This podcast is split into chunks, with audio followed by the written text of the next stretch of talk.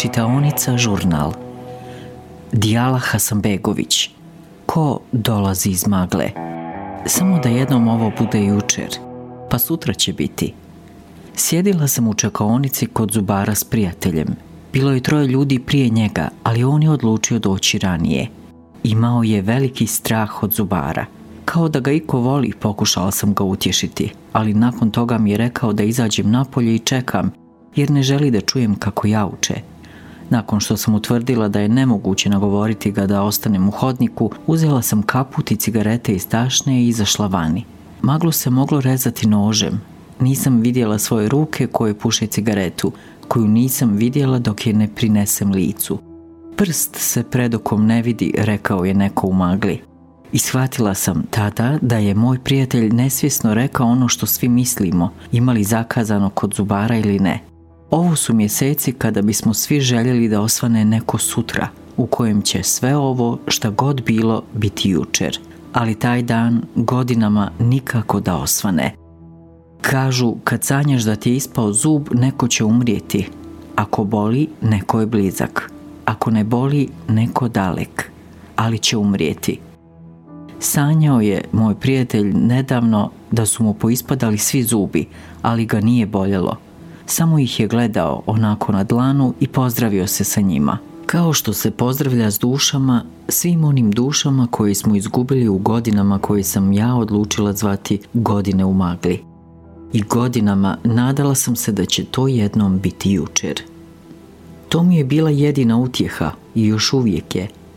Šaka duša na dlanu, koje su otišle s ovog svijeta, oslobodile se – da su se vinule nekud u nekakvu abstraktnu slobodu bila je moja jedina utjeha.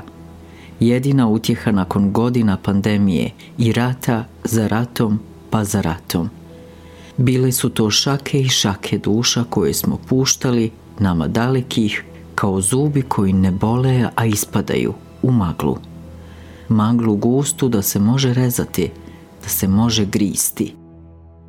Ne znam kako je izgorila prva cigareta, ali druga kao da se sama zapalila. Moga druga neće boljeti ni ovaj zub kojeg će izvaditi. Uostalom, ovo je java, a ne san. Barem tako mislimo u magli, dok se pozdravljamo jedni s drugima, ako se prepoznamo. A ako se i ne prepoznamo, možemo uvijek reći, bila je magla, oprosti.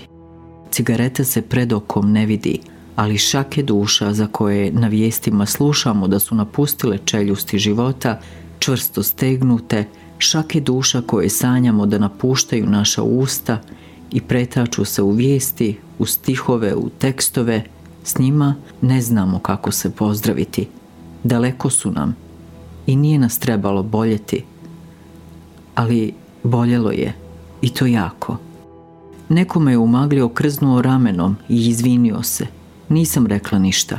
Nisam ga ni vidjela da dolazi. Zamislila sam da svi ubijeni u ratovima i mi koje ubija zagušljivi, lažni i tužni mir nikada ne vidimo ko dolazi iz magle.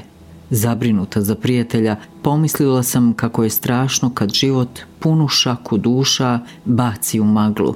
Onu od raketa, granata, sve oružja. Maglu koja smrdi kao i naša. U njoj je i smog i Bog. I mogućnost raja i pakla, ali prije svega mogućnost ništavila, praznih bezubih usta bez kraja. I Bože, kako je boljelo.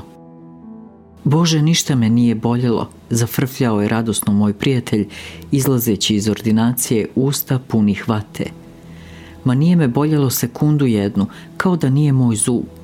Pa to je odlično, hajde malo da sjednemo, Zašto si odmah ustao sa stolice, anestezija? Anestezija je najbolje što mi se desilo u zadnjih godinu dana, nastavio je frfljati oduševljeno u magli. Hajdemo negdje. Nećemo nigdje, ideš kući, sutra ćemo negdje. Sutra će sve ovo biti jučer. Imaš li ibuprofena kući?